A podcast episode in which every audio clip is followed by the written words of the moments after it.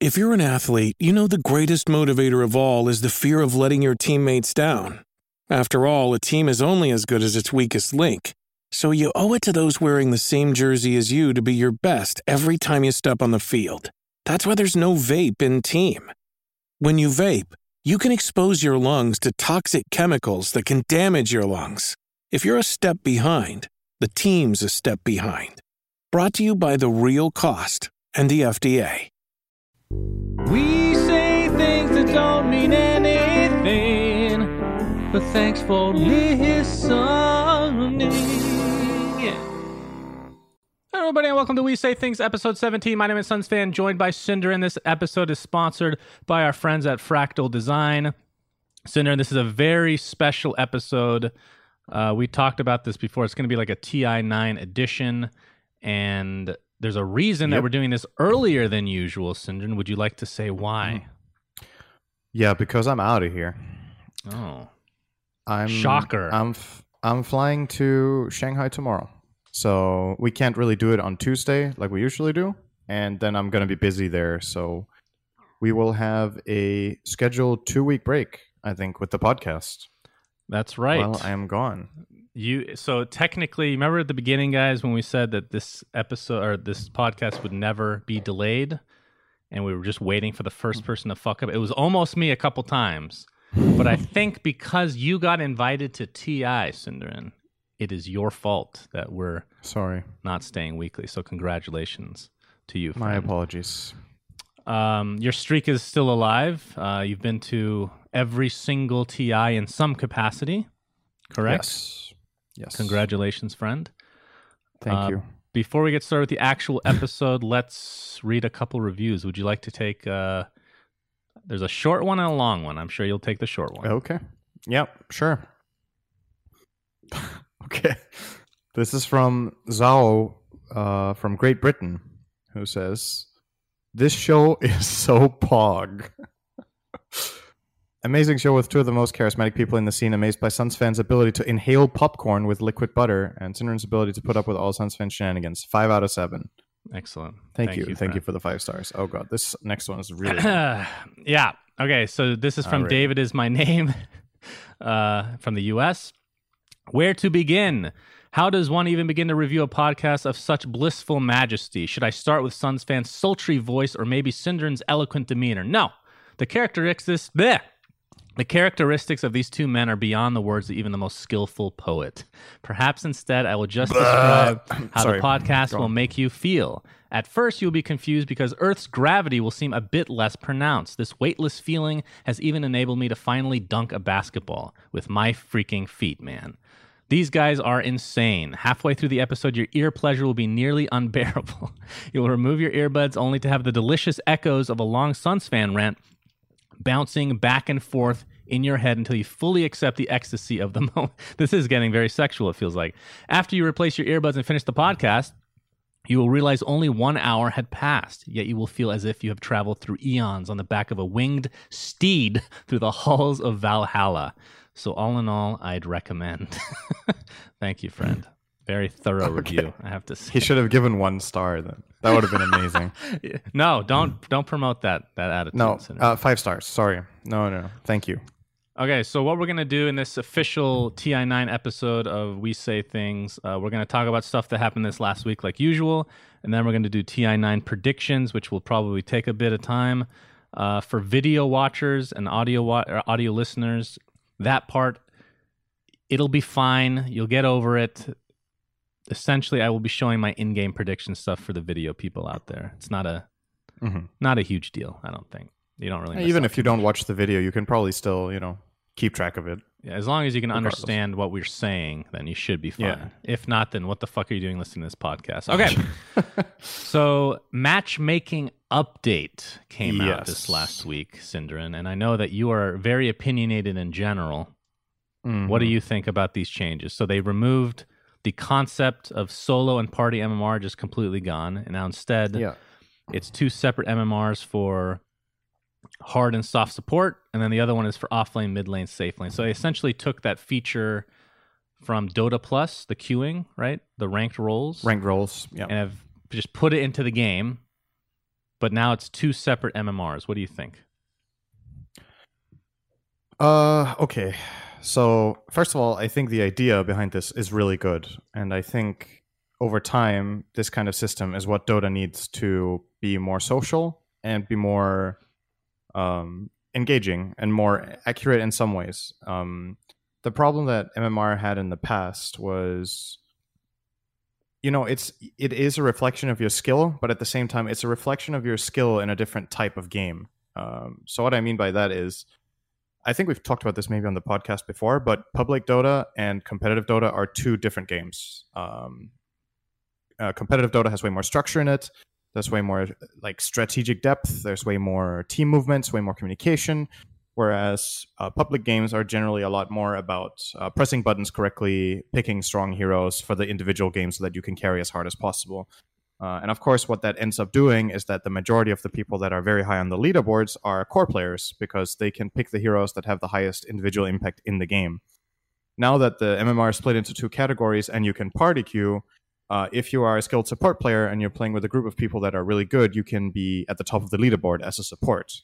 Um, because you know you can be super skilled at the team game and playing as a support is a really integral part of successful teams if you look at the international scene.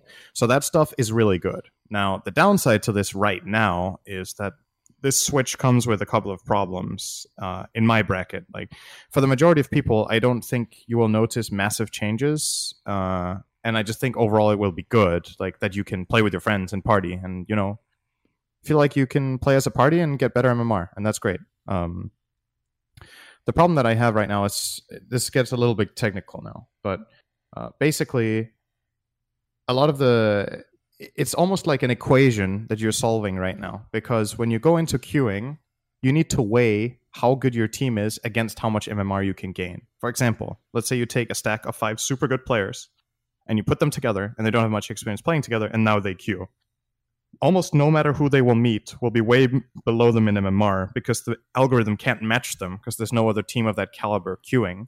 So when they do find a match, they will win 10 MMR if they win, and they will lose 50 if they lose. So they need to win five out of six games to break even. Um, this kind of system is, you know, kind of problematic and then what a lot of teams are doing right now is they're actually either having one or two of their players in the party deliberately be lower MMR so that they can get rewarded more for winning, mm-hmm. uh, or they're playing on a Smurf, right?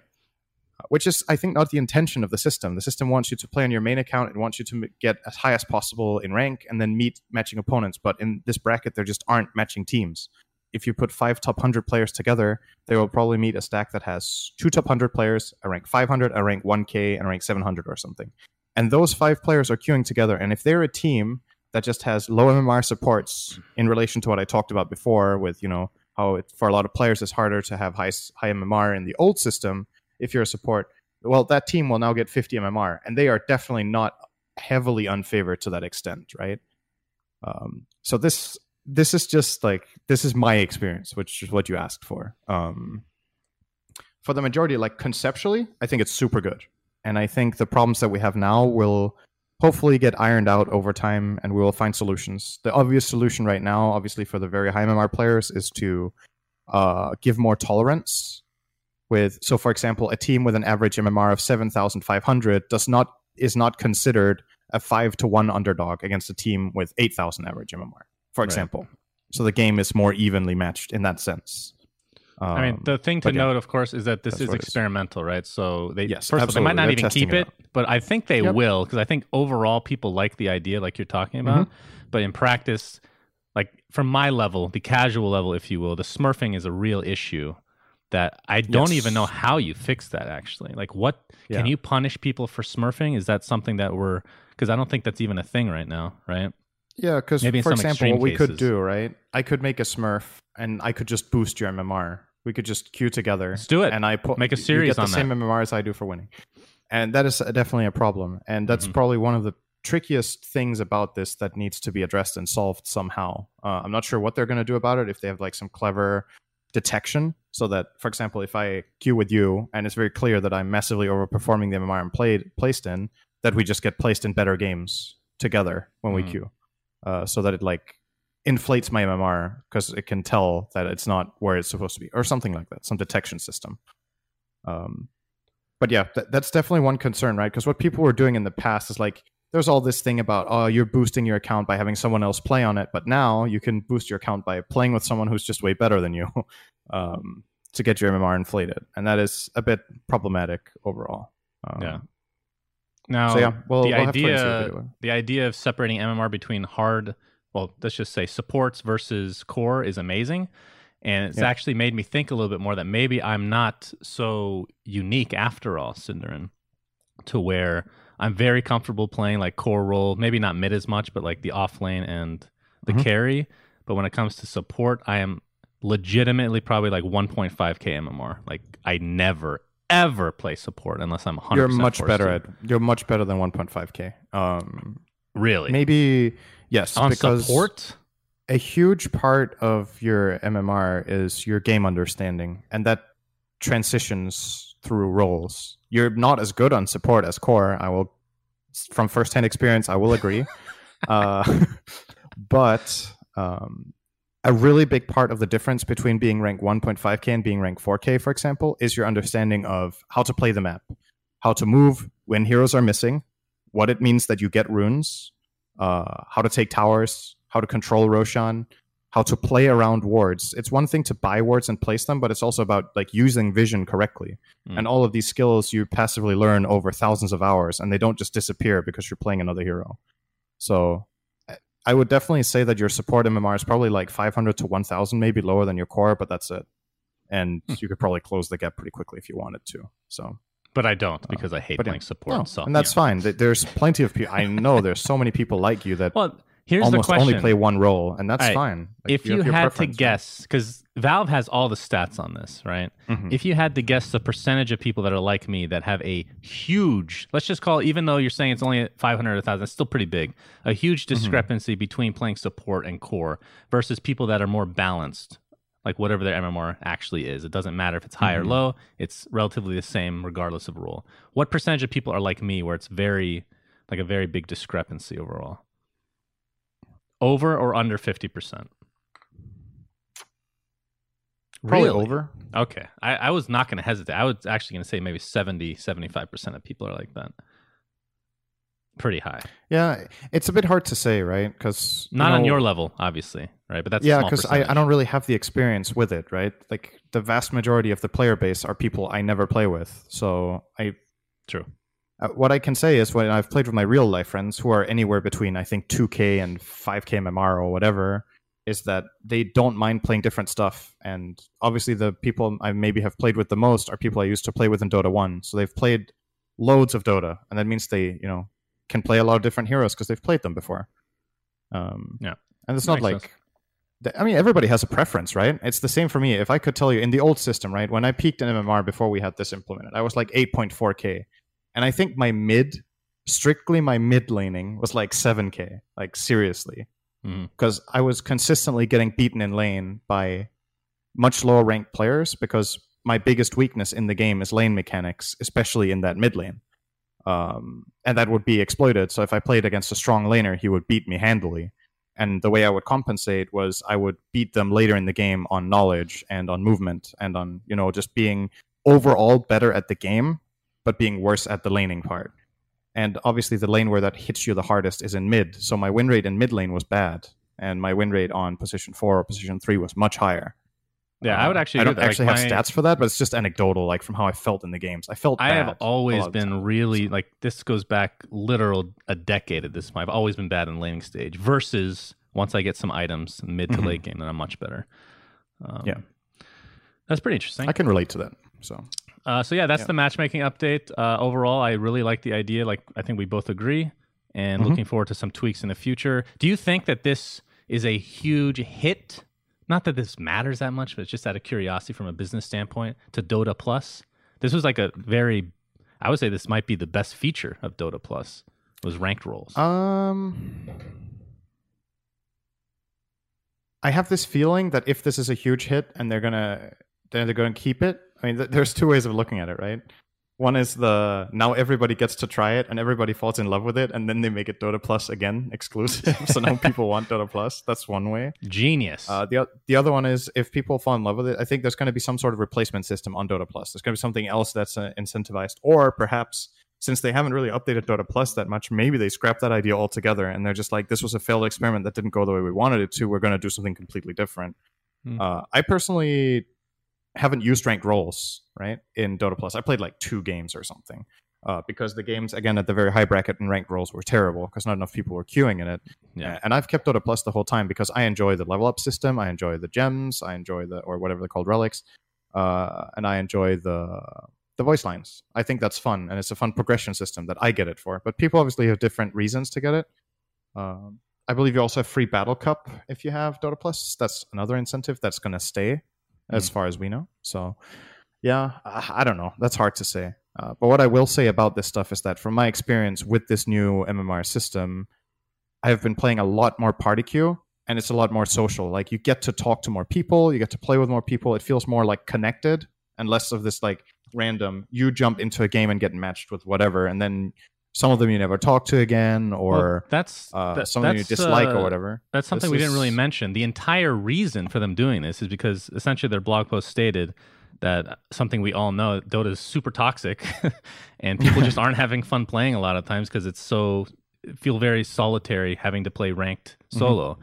i mean that's the reason yep. i literally never play ranked solo ever since it ever like back way back when it came out. I have not played, have not calibrated in li- like literal years at this point because mm-hmm. I just like playing unranked with party. Now I feel more incentive. Okay, like I mean I don't know if this is enough incentive for me because people take it more seriously and people get more angry, and I don't really care about my MMR personally, yeah. but this is a great yeah, step. I mean, I about, really like it. It's about finding like-minded people, right? Uh, there yeah. are some people that play a ranking system for fun and just find the progression fun and don't really care so much. And there are people that are like really hardcore about it and really want to win and get, you know, get that satisfaction of I reached a new milestone or whatever. And you know, you you play with people that think like you, and then it's good. Like there's no there's no obvious downside to this compared to the old system. I think I don't think there's a lot of people that are going to be like, "Man, Dota is such a good solo game. It really sucks that you can play it in a party now." I don't think like if anything the argument in that line could be that again the boosting thing we talked about and how accurate the number represents your skill uh, but at the same time we just have to wait and see how valve combat that and how time is going to balance things out. Because i can tell you from my personal experience okay? I've played this system for i think three days now. I've lost 500 mmr in three days. Very um, good. from you know just playing with like playing with different parties that have some high high ranked players, and then we get matched against literal CIS teams that are five man queuing, and they have two low rank supports, uh, and they uh, beat us, and they take yeah. 40 MMR from us, and that happens over and over and over again. But the game quality is way higher because you know we're playing actual Dota to an extent compared to before. So that's great. And then it's just a matter of well, these players are obviously winning a lot, so now their MMR is going to skyrocket while ours mm. falls, and then you give it a span of three to six months, and maybe everything is great. But obviously, in the start, the it's going to explode, right? Yeah, and these but like 500 ranked players are gaining 100 ranks a day. You know, but they're not so going to be able to sustain that once exactly. it's tweaked, right? Because that's that's definitely abusing the system. I feel like. I mean, eventually, right? If you're a rank 500 player that's queuing with high ranked players and you're winning every game and you're gaining 25 MMR per game, it doesn't take very long before suddenly now you're 8K.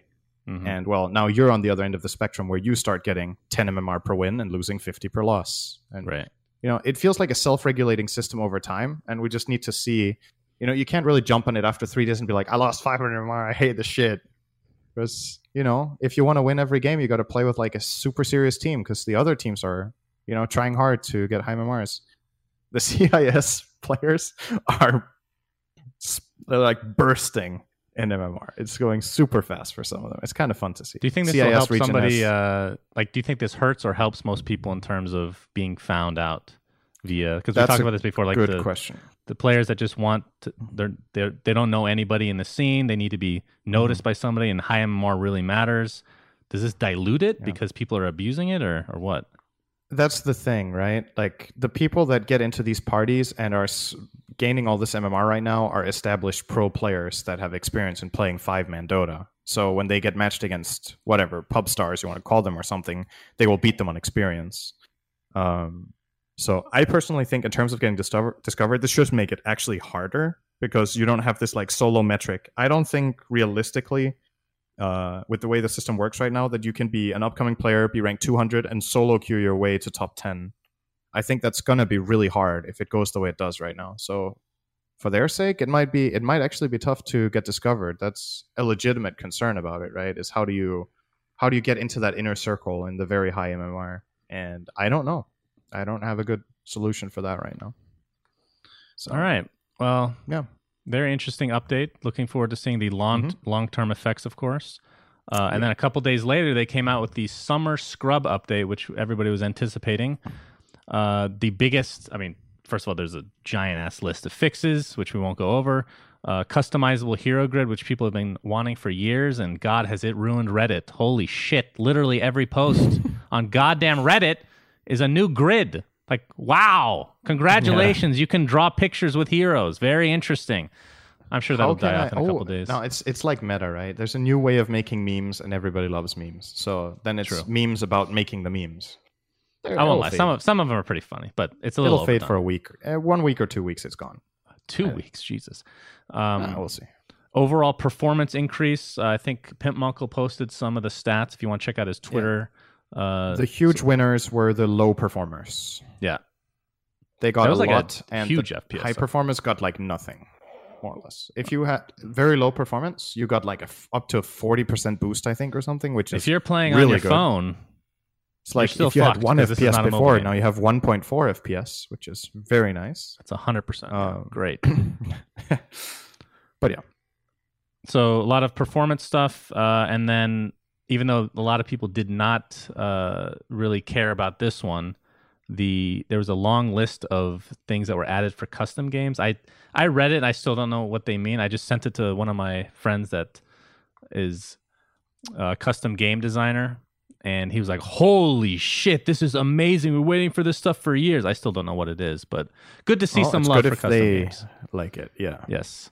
that's awesome. Uh, is there anything else on that list Um, that you find interesting to talk about, or we Well, on? what were the main things? Uh, I actually didn't think too much ahead of this. They they made some implementations and just like accessibility almost in the game. Like things are easier to understand or easier to see, Yeah, uh, more convenient to click. quality of stuff life. like courier usage. It's really a lot of quality of life stuff, and it's great. Uh, some of the stuff uh, works very well. Some works not so well, and some things in the game are just a bit weird. And I think the biggest problem right now that I've heard of, that fortunately I'm not in the receiving end of, I've heard a lot of people are experiencing crashes, which sucks. Uh, Yeah, some here's the people say I they crash like you. five times per day, and I have not crashed a single time. do But- you do you think that it was a mistake? I mean, I, maybe I shouldn't say it's a mistake because obviously this was not planned to come out this late. Mm. But this close to Ti, do you think this is that's a bit scary to have? Like, of course, this is not a balance change, but this is a shit Mhm. ton of quote unquote fixes that, if you guys know anything about programming, you're gonna Yeah. break stuff, right? So you still need Yep. some time to, to iron it out. Is that It's think true. it's going to affect the gameplay at all? Uh, like the Oh. stability of the games at TI?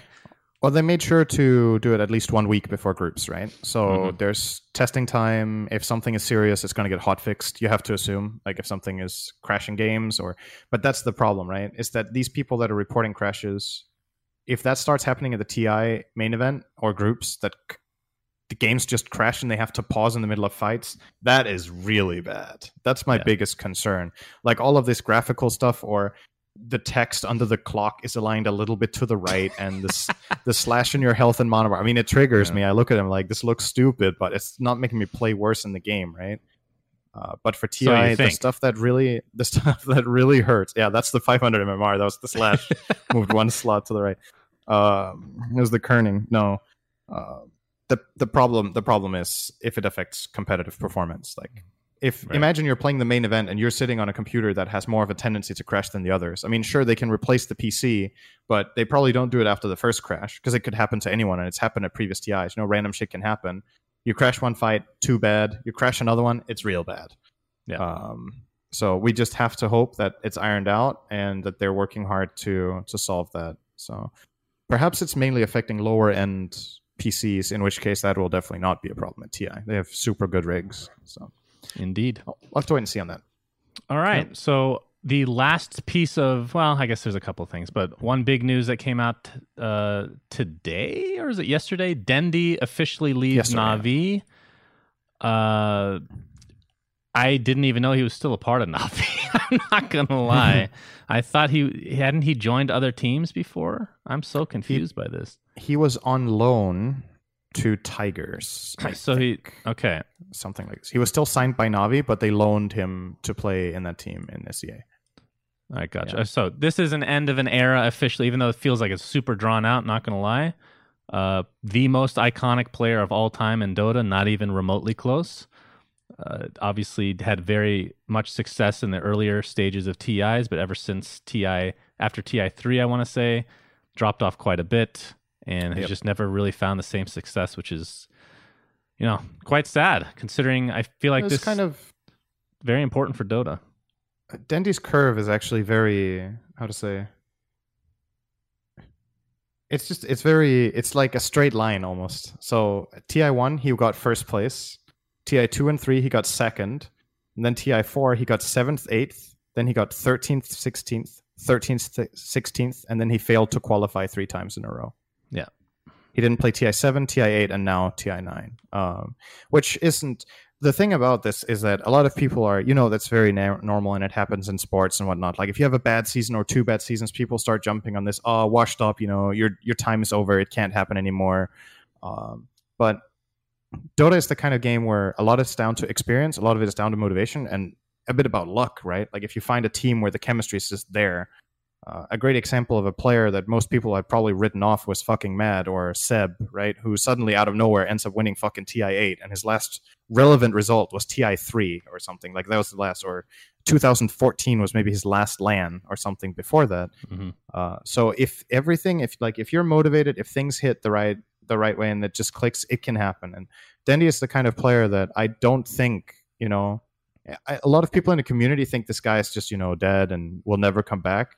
I could totally see Dendi coming back to high level Dota, but it's about it's a lot about um, how to say the interpretation of the pro scene in general of him as a player. Because if people aren't willing to give him a chance, then you will never see uh, if you know if he can Now, if he can get back to where he was. Not just to So- play devil's advocate. I do agree with you in general, but to play devil's advocate, there is a skill discrepancy overall. Like early on, he was one of the most mechanically skilled players, but everybody mm-hmm. feels like the ceiling has gotten even higher for most players. People have caught up, Oh, yeah. and he hasn't really. I don't think he's really improved. He's probably at the same level or thereabouts, but a lot of that does come down to good chemistry as well. Being able to actually use that that skill. He used to be ahead of the curve, and then he was even with the curve, and then he fell behind it. I think it's fair to say that he is not uh, at the level of some of the absolute top players in his role right now.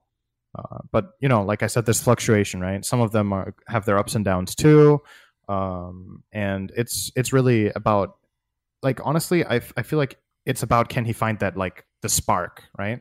Because you would imagine after you've had this downfall, you went from being absolutely amazing you have a huge name it puts a lot of pressure on you uh, it's about being in the right state, state of mind and really being able to okay i'm going to try so hard to prove everyone wrong and put in countless hours. And kind of what Ceb did was he was coaching og right? So he had a lot of like firsthand experience with analyzing games being with the team talking about how to play dota. So he learned a lot from them and they learned some from him. At the same time he was playing tons of pubs. Like he was he was training himself to be as good as possible at the game so that he could be the best coach possible. Because he felt like if i understand the game better in essence i can give better advice on how we draft on how we should play the map all these kind of things. So he was trying really hard aside that. And then he just suddenly got the opportunity to play which he jumped on right? Uh, but Ceb had a serious dedication to the game that i just without knowing for sure i don't know if dendi has had that for a while now. It doesn't feel like you see this this guy like trying really really hard all the time to you know polish his game and be the best he can be and maybe make connections look for teammates uh, find ways into top dota. Uh, i don't know. It's it's hard to say because i don't know him that well but you know it's whatever way you want to look at it. If you think he's dead or not that's everyone's has, is entitled to their opinion but you can't deny that this guy is a huge name for the game and it's really good for dota if dendi does well in absolutely some capacity. So, it would be something cool we should mention: uh, he quote unquote appealed to the management of the club with a request for early termination of his contract. So I am re- I know nothing about this. This is 100% speculation. Do you think I would be shocked if he does still does not have ownership in Navi? He has to, right? Even after leaving. Like he was there's no way. Like if he if he walks away right now, even after terminating his contract, and he does not Mhm. have ownership, that is a travesty. That is really bad. And I'm not I sure what the case is. I don't know how Navi handles their uh, org player relations in that aspect. A lot of other like a lot of the you know orgs like OG are player owned, right? Uh, I don't know how these orgs do. Um, what's it called? Where's the word when you own part of a company? Equity. Yes, there it is. Uh, how they handle their equity if he is given equity after X amount of years of service to the org or whatever, we have to remember, Navi is a multi-game org. Uh, Dota is definitely one of their titles, but you know, like I, I don't know how big of a part of the org he would be entitled to. He's played for them for many years, but um, there's a lot of stuff going on there. I don't know. Like maybe maybe he Well, does own a bit. I I, wouldn't I wouldn't think it's a high percentage if that's what you. No, mean. I'm not. I don't think no, so. I mean like five percent maybe. That would still be a I lot. I don't even think that much. Yeah, I mean, wouldn't whatever the case would be that much. I would be surprised if it's not actually. I think based on like during the beginning stages, TI one, TI two, I would not be surprised if he had no equity at all. Once he became the poster child of Dota and the poster child of Navi, regardless of their other teams, yeah, you get equity. So if he doesn't have equity, he got screwed hardcore. That's my opinion. No, Um, I will, we don't know. So Yeah. So speculation. it, just an interesting thing to think about, especially with uh, the growth of a lot of these organizations. Um, And it's another thing about it is if he asked for early termination, generally when you do that, you have another plan, right? Yeah, It's like true. I would like to terminate my contract because I am going to do this thing, play with another team or take on a different role in the game where I have totally different plans. But and this could just be, you know, a PR move. There's a page right now called dendi.pro and it says, Thanks a lot for visiting my page. Eight years in Navi. What's next? Your thoughts, wishes, or suggestions? Mm. And then it's just like, I, I don't, you know, this could just be a way of generating hype and he already knows exactly what he's doing, or it could be a way of feeling out the community, like what they think his role in the game is. You know, like either way, it's it's kind of an interesting move, Dude, right? you know what the best move would be? God, I don't want this to happen, but it would be so fucking funny if he went to League of Legends. How big of a troll would that be? Dude? You know, I used to play League with Dendi back in Oh, 2000 really? and I think 2011 or 2012. We were both very high ra- rated in League, so we would queue into each other. We played a little bit back then in some pub games together. I think he was good. We were both really good at the game, but I yeah, I, don't mean- know. I don't think he has played it for years. I'm not sure. But I, I remember was- that was uh, a famous player, Chu. He was the quote unquote best player in HoN for In a home, while. right? Yeah. And then yeah. for whatever reason, he switched to League and then climbed the charts and became number one for a while there as well. And then ever since then, he could never get back to his former glory. He came back to HoN and just never, never reclaimed Mhm. it. So, uh, yeah, doubt that's going to happen. Dendi feels like it's a Dota lifer. He's a Dota lifer, but that would certainly be comical. maybe Dota Underlords. Yeah, that definitely the skill does not. The mechanical skill will be wasted horribly. Let me tell you. Uh, you can flood the board, I guess. There's a little bit. Uh, all right, before we get on to TI9 official stuff, um, I don't, I don't know if you saw any of these. We're going to be coming out with a video on the channel, which the reason it's delayed is because Slacks is an idiot. Um, We did an SFM review. You know they have an SFM contest every Mhm. year.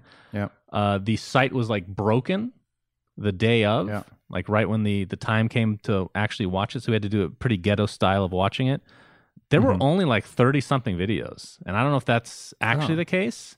Like before, there were actual hundreds, and it would be miserable, Mhm. like six to seven hour experience watching some horrific movies, some of which were great, of course.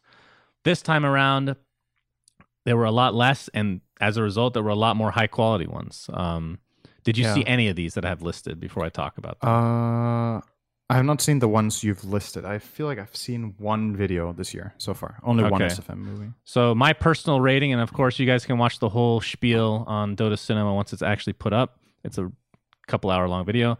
Uh, number three, I have retro Dota commercial. It's a it was super well done. It's like a very cheesy but on purpose, obviously type of deal.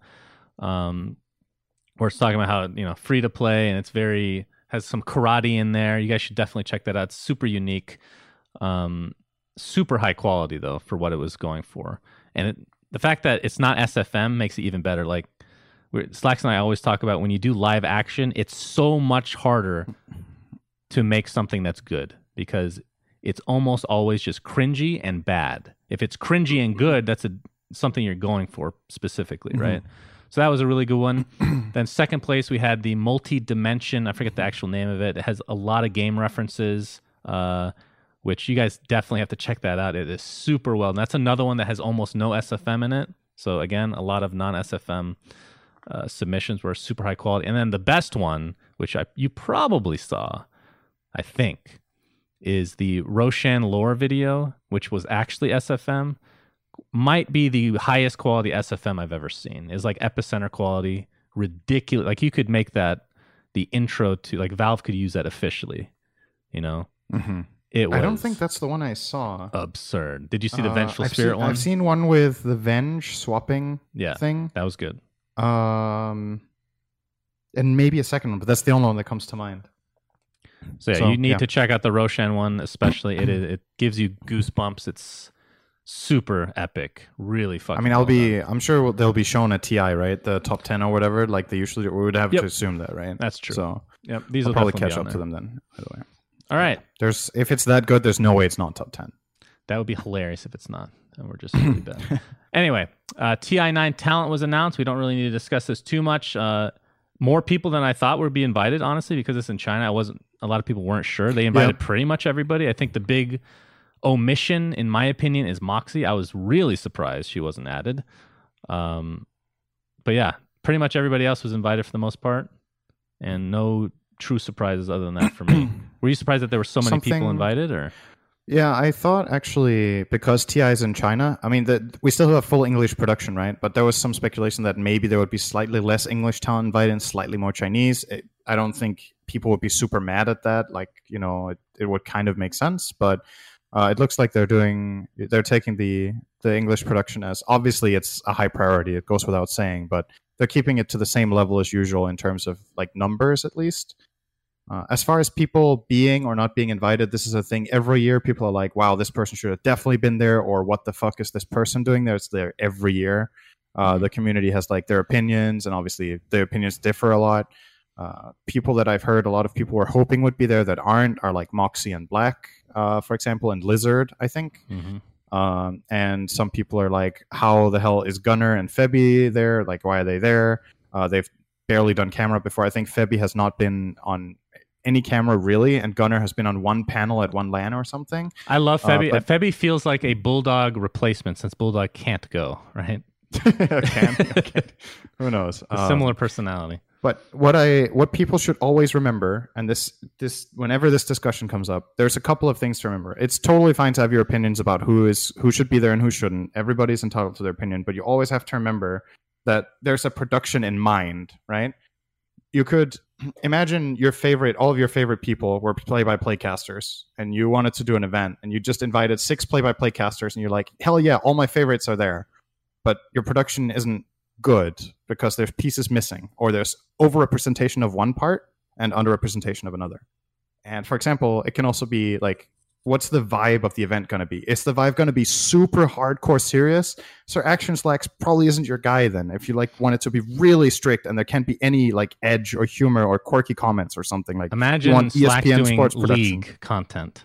Yes, exactly. if you want the ESPN like super serious route, not the guy to go for. But if you're like, if you're like try to combine the worlds, he's really good because he understands Dota on a pretty high level. But he's also funny guy who is really creative and good at making content.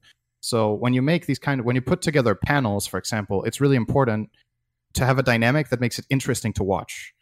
Something Valve did at a previous year that I don't think they will ever do again, or that it doesn't seem like they will do this year. They had a the panel that's very famous. I think it was TI seven, Oof. where they had a host and three pro players on every panel that did not have camera experience. And it was very dry because all the pros wanted to talk about picks, Dota, and more Dota. And there wasn't like that, you know, that personality or that like contrast or the flair or the, you know, funny discussions, conflict on the panel. They were all just like, this hero is good. This is why. You know, it gets very bland. Uh, so you That try to make this the production. worst panel of any tournament, any esport I've ever seen.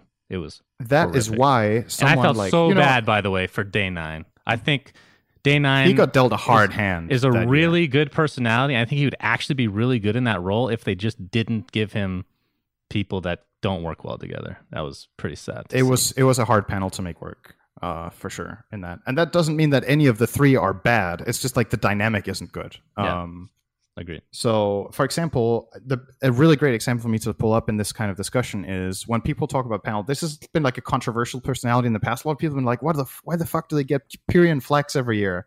The guy isn't even that good at Dota. He's like 3k MMR he's fucking 40,000 years old you know? Like how does he represent our community? But ted is super good to have on panels because first of all there's the demographic part you can't deny it he's a slightly older guy he adds a different kind of flair to the panel because he has you know different perspectives on things a different way of presenting himself a different way of talking about things a different kind of humor and he creates really nice lively moments on panels it's about moments right it's about people having fun uh, and he's a great kind of guy to have on there. He's a good guy for bridging the gap between young and older viewers because you know they can like kind of relate. So he's a super good person, in my opinion, to have on panels. I always Perfect. like hanging out and having Ted there at TI. I think he's a great character to have there. And then on the other hand, you have people who are like, "Wow, this guy is super knowledgeable about Dota. They should have him all the time on this panel or whatnot." But then, well, if you don't have a good personality to be on the panel, or you're like very dry, don't play with people that well, it doesn't really make that good of an entertainment product in the end. Okay, so this was a long talk, but what it boils down to is when people are not there, TED Talk. we don't know why. We don't know why, for example, Moxie is not there. She's a good caster. She's a good play-by-play caster. Perhaps they felt like we want X number of play-by-play casters, and she just didn't make the cut, or they have a specific plan in mind for the type of casting that they're looking for for this year, and maybe that's not her forte, or whatever it is. And then, of course, it can even be something like that's that's a real thing, right? It can be something about like, do the people that do the hiring do they like her? That's a well, thing, right? TI9 like if you have a committee, well, sure. I don't. I doubt that's an issue. Right? But the TI9 issue for a lot of talent is kind of it. It. What's the best way to put this? It's magnified to quite a degree when you're a play-by-play and that's all you do. That's probably the hardest role to get at TI because if you're an analyst, you can do co-casting, you can do panel. If you're a funny Mm-hmm. idiot guy, you can technically do play-by-play, but usually it's just panel uh, or And just content, content. pieces in between yep. but play by play just by that alone is very very difficult you I are feel like. competing against some big names and there's only so many slots to fill right? Ideally it would be great if everybody who contributed to dota could go uh, every year to ti but then at the same time there wouldn't be enough content for everybody because there are so many people that do dota and put their time into it and put effort into it right? So it's like this balance between finding the people that you want for your content finding the right amount of them and finding the best and what you're looking for right? Well that so Uh, and this is going to sound weird coming from me. It's i promise you that i'm not talking about me here okay? Mm-hmm. i feel like valve does make enough money through the battle pass. They can fly all the talent that have done stuff throughout the entire year to Mm-hmm. ti even if it's in china and it, they wouldn't even notice the money. That's i think that's a really good gesture that they could do. Like for me like obviously if it's in Seattle, it's not like a big expense for expense for me Mm-hmm. anyway. For China, I didn't do anything this year for Dota, so I wasn't expecting invited. I I wouldn't be expected in that capacity anyway. But I think in general that would be a really good gesture that uh, But then all the people that you fly in, they wouldn't all work because there's not that many games, right? Or no, you, you don't work. You're just there. yeah, they're they're just there. Yeah, Yeah, I mean, it's a sure, you gesture can do it to bring them to the tournament. I mean, But that's that's a different talk, though, right? Because we're talking about who people want to see on camera here, right? Like Mm-hmm. th- this is like a side point. That sure, you could you know you could do this as a gesture, as a token of thanks to the community, right? Like for example, how at the in the past the Valve majors and TIs generally some of the really hardcore beta testers uh, are at the events, and uh, they're flown out for a couple of reasons. I think one of them is for you know uh, as a way of saying thank you for putting in all the work and the time you do for our game. We want to treat you to this cool experience being a TI. The other one is it's a super good way for them to gather in, input from players because they're right there, right? They get to talk to the pros in the heat of the moment when they're playing these games, what they feel about the patch, what they feel about Dota in general. what they want to see. So it's like a bit of both, right? It's just a really good move uh, in that regard. but yeah, uh, we talked a little bit about Moxie now. You know, Lizard, he's a he's a bit different because he's you know not the same role. He's an analyst who also does paneling. Uh, and again, it's just you know like whatever role it is. I don't feel like there's a role that we have right now that is underrepresented at TI where we're like, wow, we don't have enough analysts. Why isn't this guy here? Um, but it's it's been a clear pattern for Valve these last couple of years that they seem to be inviting a couple of new faces uh, that haven't had much camera experience. This year it's Mhm. Febby and and Gunnar, right? And I don't know what the reasons are for choosing these players over other players. Maybe they have watched their streams and feel like they are good camera personalities from that, or the prior experience with having done interviews or content pieces, whatever it is, they have chosen those. Um, and yeah, you know, you can you can definitely question like choosing someone like that over Lizard, right, who has had a lot of camera experience this year, but maybe it just doesn't fit what they're going for, and maybe they want that representation of current pros, which is a category he doesn't fall into, right? He's not a current Mm. pro, and Gunnar and Febby are, and if they think they fit the bill, it adds some sort of that adds a different level of authenticity to what they're saying, right, in a different way. Um, so yeah, hard to say, but that was a classic Cinnamon explanation, right? Yeah, I those. enjoyed it quite a bit. Thank you for that monologue, Cinder. I really appreciate it. Easy for you to say when you get invited to every goddamn TI, Synderen. All right? So You got invited as talent. Once you got eliminated as a fucking player, who? wh- When does that ever happen? Huh? What's was that Ti two? Oh yeah, that was special. That was something special. That That's was true. very special. Yes, That was very special.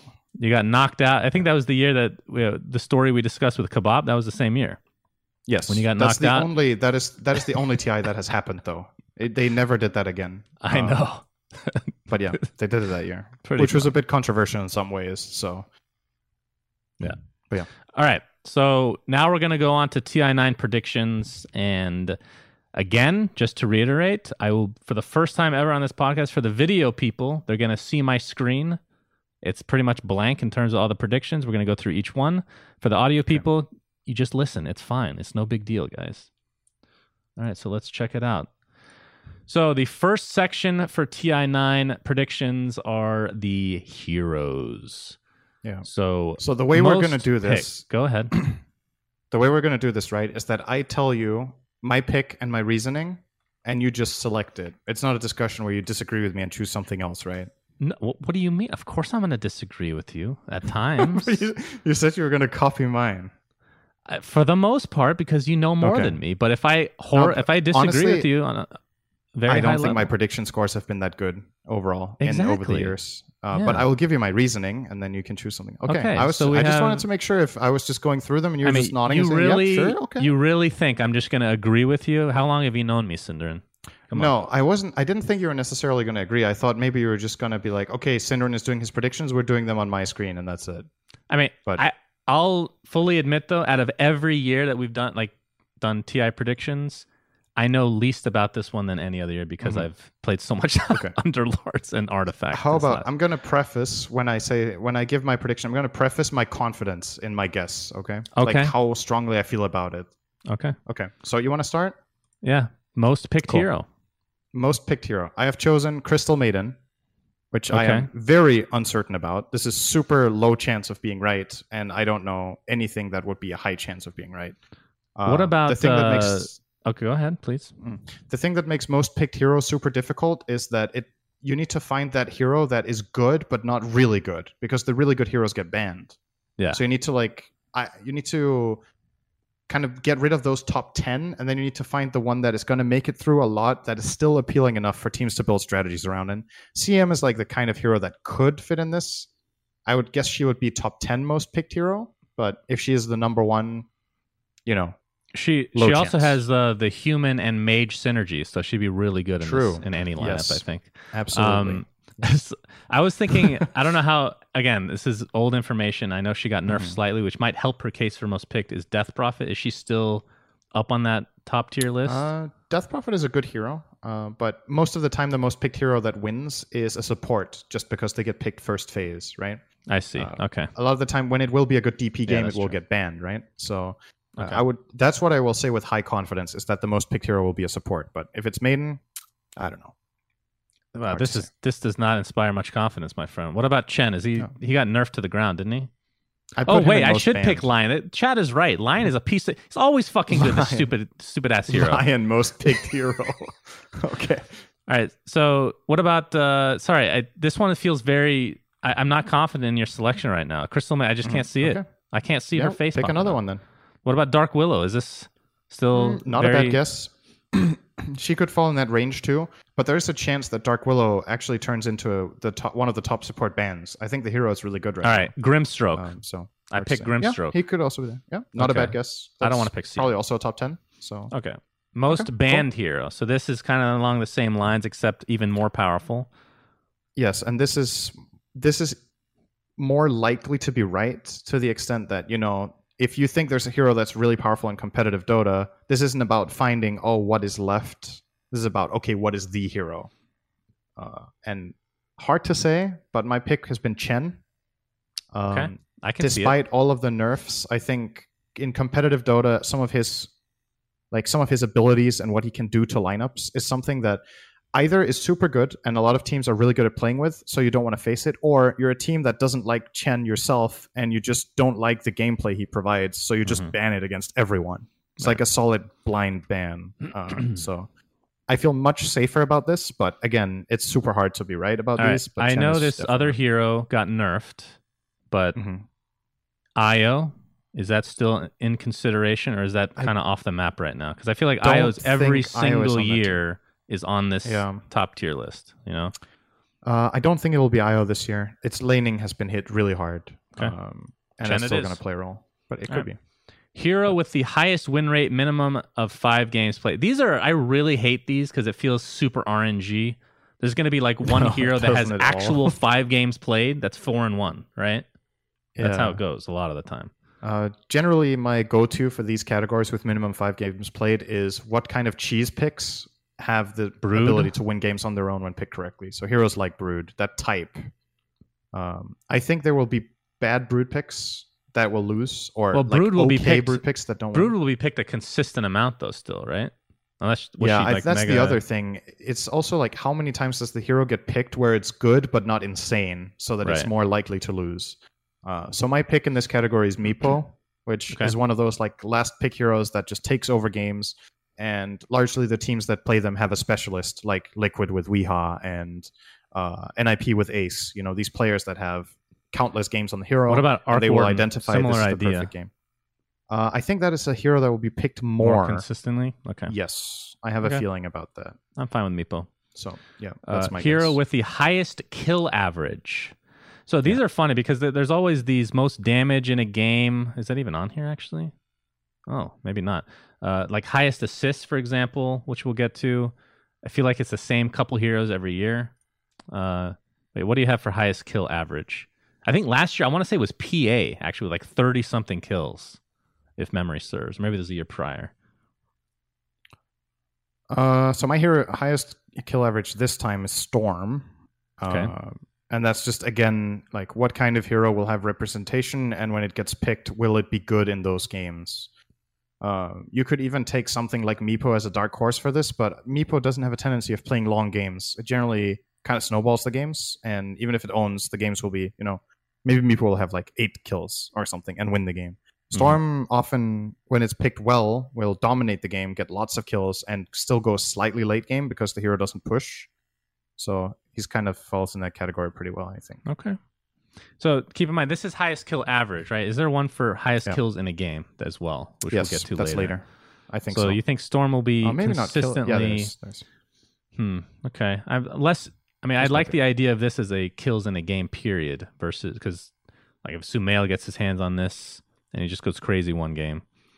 As far as consistently the highest kill average, I don't know. That's tough. I'll go with your gut on this, buddy. I won't disagree with you. okay. Hero with the highest assist average, minimum five games played. Okay. Th- Spectre? there's no way you pick the same one as I do, so I'll let you pick first. I'll tell you what I Spectre, picked. easy. Okay. Every fucking year, I chose- Spectre or Zeus.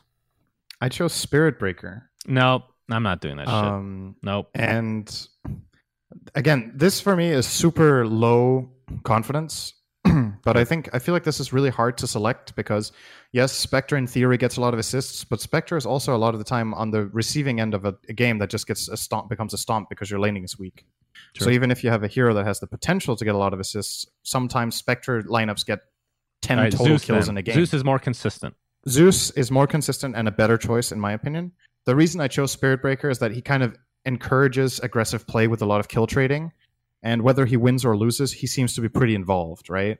Like Spirit Breaker games are active, and there's going to be like you know No, I shit going understand. on around the map. So no, I, I don't disagree reason, with you that he's going to get a lot of assists, but it, it feels like Zeus and Spectre are just these heroes you don't have to do anything to get assists, really. Mhm. You know, you just pop your ult, blue. Yeah, Bleh. I mean it's fair enough. I this Feels like it's this is one it. of the ones I, I kind of I did a bit of a curveball on this one, to be honest. This is one of the ones where I felt like I will choose something different, and it would be cool if I'm right. But this is not like This is all right. It so is- the next unusual. the next episode, by the way, guys, which will be after TI, we will compare points because it Oh, will be great. similar. But Yeah, dude, if I beat there you, differences. if I beat Yeah. you, I swear. Okay, Honestly, I wouldn't even be embarrassed. Like I am not. I don't have a particularly good track record of this. I think, and it's super hero hard, with so. the lowest death average. Yeah. Uh, I picked Meepo again. Same Ooh. logic. huh. Okay. As before. It will be picked in games where it's really good and it will be executed very well and it will die very little in these games and win. Uh, but that one is also tough because there are some heroes that inherently don't die so much in games, win or lose, like escape heroes or uh, heroes that are not very Arc active on the map. Warden, Arc Warden is a possible choice, uh, but Medusa. I don't know how often Yeah. she's picked anymore, but she's always one that rarely Medusa's dies. pretty bad right now. A lot of games, at least. Okay. Yeah, hard to say. Arc Warden is, you know, definitely a, a potential choice, but again, it's it's my expectation that the hero will be picked a bit higher, so maybe it will be picked uh, in the second phase in some games, and then it will get countered and Right. die a lot in the game. Whereas Meepo, nobody's going to pick Meepo before the 18th overall pick, like the eighth or the eighth overall pick of the draft. I really don't think. So Okay. You convinced me. I'll go with Meepo. There are a lot, like honorable mentions for me are probably heroes like uh, Morphling has a tendency to die pretty little. but uh, he's gonna get picked games. a lot, right? That hero's Maybe really- hard to say. Uh, Anti-mage sometimes has low death games, win or lose. He farms a lot, and then either he wins or loses minute thirty. Um, true. but yeah, hard to say really. All right, I like your logic on Meepo. I'll stick with that. Hero with the l- highest last hit average. So Medusa, Anti Mage. What else is there? I picked like uh, Naga Siren, Okay, Naga. and yeah. I, I picked Naga because Anti-Mage was definitely in consideration. He gets a lot of farm, but again, it's about do you think the game will be long or not? And Naga has a better track record of generating longer games for herself, win or lose. If Naga is winning, she still farms a lot before she wins the game. And if she's losing, she's good at delaying the game and Mhm. You know finding, especially with the new Naga build that everybody goes, where you go Manta first item, it ramps up your farm super fast because you start split pushing multiple lanes at that time. Um, now, so I think she's a pretty solid choice. I'm actually. Hmm. this could be an Arc Warden pick for you if you like that as a choice. I was thinking of Arc Warden. Um, eh, I do like Naga. Not as a hero, of course, as a pick. Um, it does make sense. All right. I hate agreeing with you, but I'll probably agree with like 50% of what you're saying. Hero with the highest XP. I mean, isn't this just Meepo? yes. Average XP? Okay, that's Yeah. an easy one. Next, hero with most kills in a game. This one can be all over the place. I'm definitely dis- I'm not Mhm. going to pick what you're picking just to be Okay. contrarian. Yep. Go ahead and I pick picked one. Storm. Damn it. um, again, it's about like, do you have a hero that will snowball in a game and have an outstanding performance? Last year, it was a record. Sumail got 31 kills on Tiny in a game and lost. Uh, that Right. was one of the really important games of EG against OG at the main stage, and I could not believe they lost that game, but they Hmm. did. So Oh god, this is hard. This is really hard. That's what she said. But um oh man. the, these are like, you know, I wanna pick PA just even though just because it won the other year, but it's not gonna win again, right? What about does TA how active is TA in these games? She gets like Mm, 20 some kills occasionally, right? It can happen. TA is a good candidate. She generally farms for like 15 to 20 minutes, and then she is very strong. And, And she blows a- up. She's an assassin, right? She kills heroes. Templar Um, Assassin. I might go for that then. I wouldn't be mad at that. That's an okay guess. Thank you, Cinder. Okay, let's go with TA on this guy. All right, and last Mm-hmm. one for the heroes. Hero with the most last hits in a game. Alchemist? Naga? I chose Arc Warden for this category ah, because yes. he is an absolute fucking monster at stalling out games. And when you think about this, if you want to place a hero who has the longest game, you need to think about what team is likely to have long games where they pick this hero, like historically, playstyle wise. And I, I have this feeling that there's going to be a really long EG game with Arteezy playing Arc. I could totally see it against either one of the middle of the pack teams or one of the absolute top teams. And they will get into this marathon with Arc. Arteezy has been in that situation multiple times, and I could totally see it happening this year. So, Okay. I'm going to choice. disagree and say Naga. yep, also a good guess. Okay. Teams. I've already selected which team will win. Who do you think Mhm. will win? I think we've discussed this Vici on the Gaming. podcast. Okay. I will disagree with you and say Secret. Okay. Although so I- first two-time winner in Puppey. Yes, I think so. I don't. I just He would be the feeling. only one, right? Yes, he would. Yeah. Uh, Uh, I know most people agree with you. Like every prediction I've seen about like poll or whatever, Secret is the favorite of the community. Well, it's uh, very Western bias, though, right? Sure. My prediction, my bold prediction, is that Ti or uh, that Secret will not make top three. Hmm I don't know if you should call that a bold prediction. I don't know. I wouldn't bold call that is, bold. I feel like every year there's always the field. a lot of fluctuation. The field is really tight, but I would say Secret not top three. Uh, Okay. But at the same time, if they do, I won't be super surprised. It's just I. So I basically, you're making a prediction that doesn't matter because if you're wrong, it's like, oh, I mean, I said they could get top three, and if you're right, like, hey, I, I, I said they wouldn't get top three. You can't do it both ways, Synderen. All right, Vici Okay. Gaming, that's your pick. Team with the most kills in a game. So these ones I always struggle with. Who's the most Yeah. active team here? I picked Virtus Pro. Uh, Okay, that makes it's sense. it's not yeah. only about who's the most active team; it's about who gets into a long game that has a lot of kills. true. So it's also a team that has maybe some of those games where they fail to close it out, and then somehow it gets really close when it shouldn't. Um, but they are still super skilled, so even when they fuck up, they can still recover. And VP kind of checks those boxes for me. They have games like that. Um, so yeah, I picked them for this. I will pick VP as well. Team with highest kill average could be VP again. I selected Evil Geniuses um, because, again, playstyle. VP have games that go long, like we just talked about, uh, but they also have stomps, like complete stomps, where they either trash their opponent in 15 minutes True. or where their strategy just falls apart. And they are a team that are not scared of GGing out early. If they feel like we failed our game plan, it didn't work the way we wanted to, they are the top team in the world, I think, that is the quickest on the GG button, like just calling it and going next game. That's a good point. Um, so. yeah. So for so I averages, they're probably not the best. Yeah, EG is a good pick for me because they have a tendency of playing pretty long games, and they're really good at the long game too.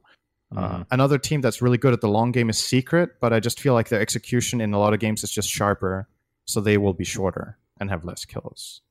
Okay. Yeah, Um, that's my logic for Secret for EG here. I'm gonna go secret, Mhm. just to be contrarian. I mean, I don't disagree Yeah. with anything you said though. Team with fewest deaths in a game. Okay, so this is Yeah. one of those big stompy stomp games where Mhm. people GG out early. What do you have? Uh, I picked Secret. My other candidates, if you don't pick Secret for the perfect game, would be OG. They have some amazing push strats that work sometimes where they just clean up very quickly. hmm Uh, and teams like NIP actually also have these like standout games where PPD's draft is amazing. You get last pig meepo and they just stomp their opponents. So, Let's go. but I chose Secret for this. I'm not going to pick secret for every goddamn category, so I have to disagree on that one. Team with the most assists in a game. So this Yeah. is a, a longer game, most I likely. picked EG. I don't need to explain that, I guess. Okay. Uh, I'm going to pick a, a random team. Let's see. How about TNC? Is that a good candidate? Okay, I think that's a good candidate. To be honest, All right, let's do it. That's an interesting they play a lot logo. like a team, and they play pretty long games sometimes. So definitely a, a good bet. team that wins the longest game. Man, if only Envy was in this tournament, this would be the easiest goddamn choice. I picked Hmm. EG again. You can't pick the same team over and over, Synderen. I've picked them for three in this. This is the last time I pick EG in the whole thing. Okay, I'm picking Vici Gaming. Or well, Just literal RNG at this point. Okay. I mean, team totally yes. plausible. team that wins the shortest game. So is this VP? Yeah. You would think that I would take the same team that has the team with fewest deaths in the game, right? That I would Mhm. take Secret again and just be like, this is the game. But I actually picked OG. I think Okay. they will have the shortest game, but I think the execution will not be super sharp. They're very good at like, you know, pushing super hard and then dying a little bit for their objectives. So they will have deaths, but they will win fast. That was All right. I'm fine this. with OG. I'll take that as well. Yeah. Team with the highest game length average. Who draws out their games? I picked Alliance um, because I think they're definitely competitive with these top teams. They can they can drag the games out, and even against the mediocre opponents of this tournament, I think Alliance will struggle to close games. Where maybe a team like EG, who we say are good at long games, will be better at closing than Alliance. So I picked them in this. I'm going to reason. pick Royal Never Give Up because I remember casting them, and holy shit, their games went forever. They were long, yeah. Team that picks the most different heroes. Okay, so this is, excuse me, don't want to pick a team that's going to be bottom eight. You definitely want a ideally. top four team, probably. Yeah. Who do you have? Uh, I picked LGD Oh, for this. okay. Yeah, they have really big hero pools on their supports and their cores. Like they play all sorts of stuff. So yeah. I ah man, that's a really good choice. Actually, I was going to go Liquid, um, yeah, also a good guess, I think. because Although we're has a maybe a smaller pool. maybe but- slight concern on w33's part, but you know Yeah. they have a time to practice. So Yeah, I'm gonna go. With, I think they have maybe some pocket strats with w33 involved. All right, and the mm-hmm. last one for teams is team that picks the fewest different heroes, minimum ten games played. So this is a, So- a team that you think is going to go bottom for. And this is interpretation. I was talking. I did these predictions on stream, and I had to ask my chat, and I was like, people didn't know. Like, what does minimum ten games play? Does this mean individual games or does it mean series? Because if it means individual games, it's it's like why is the text even there? Yeah, Because every team will be playing true. eight best of twos in the groups. It right? should be individual games. if it is individual games, this is just a remnant from previous years, and they haven't updated the text, which Yes. is like, like why is it even there? So I'm going to assume that they mean individual games and not matches. and if they mean individual games, I picked Infamous because I think they will get last in Yeah. their group, and I think they don't have the depth as other teams that could place last. I would love to be wrong on this, but I, I agree with you. South America not not super strong right now. Okay, moving on to players. Player with the highest kill average. Oh Hmm. god, these preface is so hard to hit these. Yes, like, it I am mega uncertain about every single one. So, like, So I don't know in what doubt, percentage go I give myself of being right. That's what I'm picking. I picked MidOne for highest kill average. Yeah, that's fair enough. uh, player that plays for a top team that is integral to their playstyle that gets them their objectives and takes their fights. So, Yeah. he's my pick. These are This could be super different- RNG. Yeah. Player with the most kills in a game. Another huge RNG factor here. So I chose the most kills in a game to be Storm Spirit. So I selected a Storm Spirit player, and I picked maybe from LGD. oh, okay. I'll pick Sumail. He's going Yep. go off. Which hero did you choose? TA, right? For most kills in a game? yes. Sumail TA also is plays TA. classic. Uh, Absolutely. player Yep. with the lowest death average. This one you can be a little more confident on because now you can think about playstyle. Uh, and I Mhm. picked Nisha from Secret because uh, they play a lot around him being very uh, farm oriented, playing a lot on his own, uh, giving him space as four, and then Mhm. grouping up when he is strong and hits his timing in the game. Um, and if they succeed in executing their game plan, Nisha will have very low death games overall compared to other Okay. carries. Hmm. Yeah. other good one I'm less choices that I was about. considering, I think, was RAMZES um, and Paparazzi. I think I was considering. Paparazzi. Um, Hmm. All right, I'll go with Nisha. Yeah. Fine. We'll agree on that Cool. one. Player with the highest Mm-hmm. assist average. So average. So now again, we want a team that doesn't stomp. We want a team that's competitive and plays long games. Mhm. Uh, and I picked Tims from TNC. He's Oh, very involved in their Yeah. moves, and he's yeah, super active player that gets a lot of stuff done. Um. Oh dear. What positions does Dubu play right now Uh, Dubu is not playing, right? for Fnatic? Am I missing something here?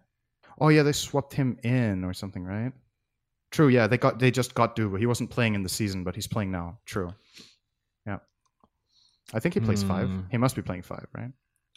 Oh God, these are so hard.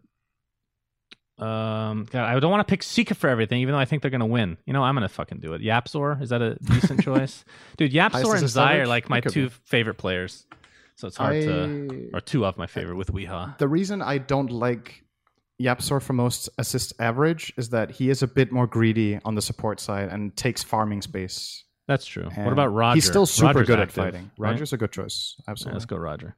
Player with the most assists in a game. in a game, I picked Yapzor for one game because I think there is a chance he pulls out the support Zeus. hmm Uh, and he will get most assists, but not most kills, and it will not be the highest assist average hero in the tournament. But Yapzor is going to have that one game. that Okay, I'm gonna go with GH. Just for fun. choice. Player with the highest last hit average. Arteezy. Yep, I chose Arteezy. EG Okay. will play long games, and he will play the farming heroes a lot of the time. His hero pool is very. Uh, they play a lot around him hitting creeps, so I think that's Mhm. a good guess. You could also take someone like Nisha in this category, but you might think Secret win games too fast. You want Yeah. again. EG E has a you know reputation for just extending when they don't need to, right? They just can't They play. finish. They play relatively long games a lot of the time. Player with the most last hits in a game. Is that also Arteezy for you? I Or is it a picked him one-off? because I picked the most last hits in a game to be Arc Warden. Oh yeah, what did I pick for heroes? Naga, I think you picked most last hits, so it's Naga. That could also be Arteezy. That's a totally Yeah. good choice for him. Hmm. It feels like a cop out to to do that again. Does RAMZES is more active, right? On the hmm.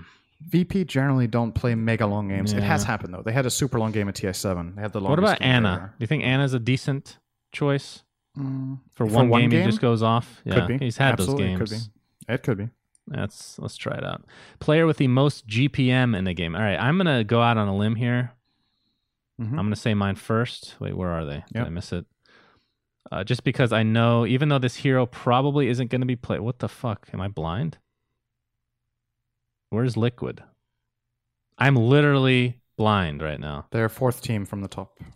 Okay, got him. w33 is my GPM. And what hero? Alchemist. Okay.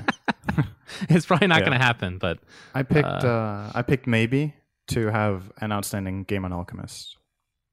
That will Maybe, be the top okay. GPM hero of the tournament. Yeah, Yeah, He plays no, it for LGD. There was a couple of options, but I don't know if w33's played it for Liquid at all, but I know that he loves this hero and he, like he's a you guy. You will see Alk at TI. I guarantee it. You will see a So- this is the thing about w33, which is hilarious. You know how players don't really care about. I mean, they care about stats to a degree, but not like this. Mhm. w33 playing Alchemist, we're owning a game in an official match, and he's thinking he's close, like in his mind, to getting the record for most Mhm. GPM in a game.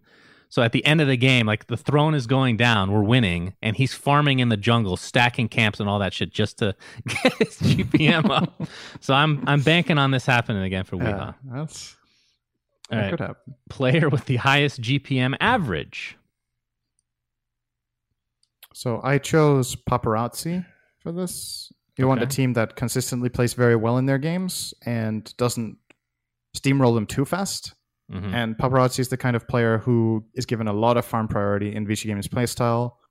Uh, and they generally don't aim to win their games minute 20. They generally play around Paparazzi getting big and then going for the win after 30, 35, 40 minutes. Um, he's been super solid the last couple of months. So I have faith in Paparazzi to do really well on home turf as well. Okay. So I will agree with you on this. I like paparazzi. Player that plays the most different heroes. Now, the person in this So, there entire pool that has interpretations here. played the most different heroes in general is KuroKy, but he's, you know, that's over multiple years. There are two interpretations here. Shannon. Okay, let's think. What's the Okay. right interpretation? Is it who plays the biggest variety of heroes, or is it the player that plays two heroes that are the most different to each other in the hero pool? No, Those would be the player not. that plays Why- the most different heroes. They are the most different heroes. You're taking it too literally. You're just saying. Just you're basically joke. Saying is- the wording Of is horrible. It's not that. So, It's just a bad joke. Don't get, don't think about it too much. Synderen, you're making me really angry with your bad jokes. Okay. Okay. Okay. I uh, I selected Zai for this. He has a very big variety of heroes, and That's I think really Secret will pick. go Yeah. relatively deep. And he plays all sorts of stuff for this team, and it's very jack of all trades Mm. off lane player. Yeah. I mean, I did say he's one of my favorite players, so I will agree with you on this one. Okay. and Okay. last section, tournament, total number of games played at the main event. I mean, this, I don't have the brackets on hand, so I, Well, I if don't you know. how- open it up, there's four categories. The minimum potential number of games is 41, and the maximum potential number of games is 60. the shocking. 60, 60 is if every best of three series is three games and the finals is best of five. So five Right. games there. Which means if you, on average, think about the number of best of threes and you say they go two and a half games, which is not likely, they will likely be less than two and a half because, Yeah. you know, there will be matchups that are very one team favored and you consider the finals could go four games or three games. I went for 45 to 49 because I think there will be quite a few 2-0s and that will pull this Okay. down. So I'm going 50 to 54. Get Okay. wrecked. I Total number last, of yes. I think the last year it was 45 to 49 and maybe the year before as well. It's- but I'm not Yeah, 100% it's, sure. It's rarely either extreme. It's always one of the other, like the middle Yeah. two. It's super unlikely it's either extreme. Like really really unlikely. Total number of heroes picked. I okay. Easy 101 plus. Yeah, that's what I picked as well. We Okay. have 117 heroes in Dota now. The numbers are the same as they've been for previous years for these prediction categories, but there's just more heroes. So Yeah. Agreed. I'm very confident in this one. Total number of heroes banned. Now this one's interesting. Um, I chose 91 to 100. I don't think there will be over 101 heroes banned, but I could it could happen. Mhm. But I think there's a lot of heroes in Dota right now that will not get banned a single time, but will be picked a single time. All right, we should also for this for this section for the audio listeners, we should say what extreme this is. So I'm agreeing with you, Yeah. 91 to 100. This is the second highest option you can select. Mhm. Uh, for the total numbers of heroes picked, we chose the highest, which is 101 plus. And then, like we talked about, there's only four choices for the number of games. Synderen picked the second lowest. I picked the second highest. Second highest. Yep. Okay. Most combined total kills in a game. This is going to be These a long ass one. It's going to be triple digits easily, right? Uh, I actually chose 91 to 100 this Okay. year. Yeah, it's going to be Um, around there. Which is a super long game with a lot of kills. That is so many kills. It's like a score of 45 to 50, right? Between Mhm. the teams. That is a lot of kills. Okay, I'm going to um, go to the even more yeah. extreme. That's the fourth highest option out of, uh, Yeah. is it nine? I'm going to go the third highest, 101 to 110. There's going to be one Yeah. crazy game. Mm-hmm. Super crazy Could game with totally Aegises, with Ag Scepters, all that stuff. Longest, which leads us to the longest game of the tournament. Uh, I don't know about I took- 100 plus minutes. I took uh, 80 to 90 minutes for my guess. Okay. I'm going to be I'm going to go against my logic of the previous one. That's the third highest that you picked. I will pick the 4th Mm-hmm. highest just to be different. 70 to 70 70 to 80 essentially. Okay. Uh, Okay. shortest game of the tournament. So this, uh, we It's need one of two remember that options I feel like here. Yeah, the way they do this is about when the GG is called, not about when you know they count games where a team forfeits um, during the game, not about the throne being specifically destroyed. So I chose 15 to 20 minutes, Yeah. and I think it could be either a team that is likely to be involved in this game is VP, who will either be on the stomping side or on the side that just fucked up and didn't execute the strategy the way they wanted to. And like I said, they're not afraid of GGing out in a game that just failed. So 15 Yep. to 20 for me. I agree with that. That is the third lowest option. It's basically uh, in the mi- close to the middle there. Most kills by a hero in a game. So your hero was Storm, mine was Storm yours is TA. I chose 23 to 25. Last year it was 31, which Yes. is insane. Yeah. Very unlikely to happen again, but it could be 26 plus is the highest, and I chose the second highest category. I'm going 26 plus. Let's do it, boys. Most Mm-hmm. Okay. deaths by a hero in a game. This is the uh, the Melk Award, essentially.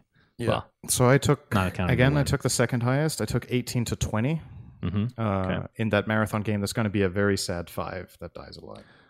Um, I'm gonna go 15 to 17. More distributed. Okay. So that's Third uh, highest. third highest. Okay, most assists by a hero in a game. So this is a Spectre or Zeus extravaganza. Wait, who did you pick I again? chose I- for most assists in the game. I chose Yapzor because I think you will have a Zeus game, right?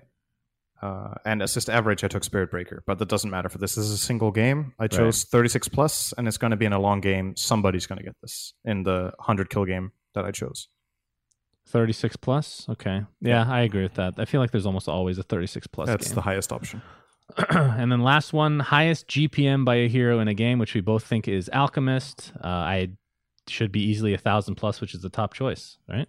Yeah, I chose a thousand plus. It's down. It's one of the top two categories. It's either a thousand plus or it's nine hundred to nine ninety nine, and it depends how good Alchemist's game is. There are heroes that can technically get these GPM ranges as well that are not Alch. Especially the nine hundred plus one is possible for other heroes, but Mm-hmm. it will happen. Non Alch will do this in one or two games in the tournament, and Alch will do it in five plus on his own. Um, so good chance he will get one K plus on that hero. Okay. And that does it for our TI9 predictions. Uh, Of course, stay tuned for the points that will be awarded. What who what does the winner get and the loser have to do, Synderen?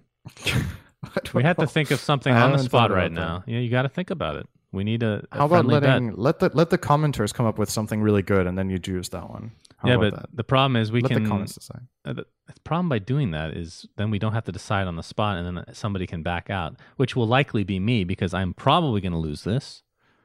I don't know. I feel I don't feel like I'm favored. I'll be honest. I feel like it's like 50-50. Shaved. Okay, we're not doing anything crazy, guys. We're not shaving our head. How about we shave our pubes, Synderen? Does that sound okay to you? I mean, he'll do that anyway, right? So sure, you do you? but not on camera. Oh, interesting. I, I go. Uh, I go hardcore jungle mode personally. That's Okay. just because I'm lazy. So Uh, you've never shaved. I trim. Well, Like, okay. Well, then when I say shave. shave, I mean like a baby's butt. Like it's like you're a swimmer. You shave everything. Okay. Like I, I'm not into that. That like you have to go get waxed. Essentially, you got to get your taint Uh, waxed. okay. That sounds like it'll hurt a lot. Um, well, But again. I've okay. I guess that, that's a very lame one. That people don't even get to see it. It would be fun to get something on the show. I mean, they Like- could see it if No, that is not part of the. Let, let people come up with something. I'm sure we'll get a All right, really fine. great something that's uh, you know moderate, like no cosplay stuff. Something that's and easy something to that do. can be on the cam or whatever, you know, or something that we have to do or yeah, whatever. Sure. Like I Cool. could eat something I really hate on stream. That could be a good one. Oh, that's good. like That's I absolutely hate raw tomatoes. I'll take a bite out of a raw tomato. Okay, you know this is perfect. The loser has to eat something they really dislike on on stream. I love it. Okay. that. And what's Or on the recording. what's your choice? You have to come up with it now. Uh, I don't know. What do you hate? Cooked cooked broccoli. It's very bad. What? Or what's How it called? Brus- like Brussels sprouts. Brussels? Cooked Brussels sprouts. Really? Yeah, not good either. Yeah, broccoli. Wow. Bad. I guess I'm weird too. uncooked, 'cause- uncooked broccoli. When broccoli is like uh, crisp, when it's not cooked, broccoli or cauliflower is fine. The more you cook them, the less I like them. I really don't like cooked cauliflower and Wow. and uh, broccoli. Interesting. That's your least favorite food in the entire world. It's I mean it's one. I don't know. It's uh, definitely one of them. It's one that came to mind. Brussels sprouts for sure as well. If they're like just cooked. Also, the smell of cooked Brussels sprouts is just not very nice. okay. Wow. All right. So we have it. Brussels sprouts for you if you lose. And Oh, for dear. me, a raw tomato, Oh, which I find absolutely that is so disgusting. much more vanilla. You get to eat a tomato. Dude? I, I don't think you understand how much I hate raw tomatoes. The- okay, Synderen. fair enough. I mean, oh, might be that's the same first thing that popped. I mean, I could That's so- mushrooms are on the list as well. I don't know. Like the thing about mushrooms is they don't necessarily taste that bad. They just the, the texture makes me weirded out. I really don't like the texture. But tomatoes is just like everything that tomatoes comes in when it's not cooked. I have to take off every single time. It's repulsive to me for whatever reason. Okay, So fair enough. I'm not copping out here. That's Alright. legitimate. I will almost vomit on stream if I have to do that. So Okay, perfect. That's what we want to see. all right, perfect. Spon- sponsored by Fractal Design. yeah, that that kind of uh, kills our future sponsorship for any like produce that really focuses on tomatoes. But you know, I'll take the risks where we can. Um, all right. So, uh, have you watched In Bruges by any chance, Synderen? Uh, no, I have not watched it yet. Thanks. But- really appreciate that. Okay. Uh, All right, so that does it for this TI9 special episode, guys. Thanks for joining us as always. It's going to be a couple weeks until the next episode, so stay tuned um, for that. Cinder, and have fun at TI, buddy, without me. Thank you. Okay. Yeah, Have I wish you were without me, there. I really wish you were there. Me too. but- Not really. I don't want to go to China, but I appreciate the Okay. offer, friend. Well, All right, later, guys. Till next time. Goodbye. bye bye. We say things that don't mean anything, but thanks for listening. Yeah.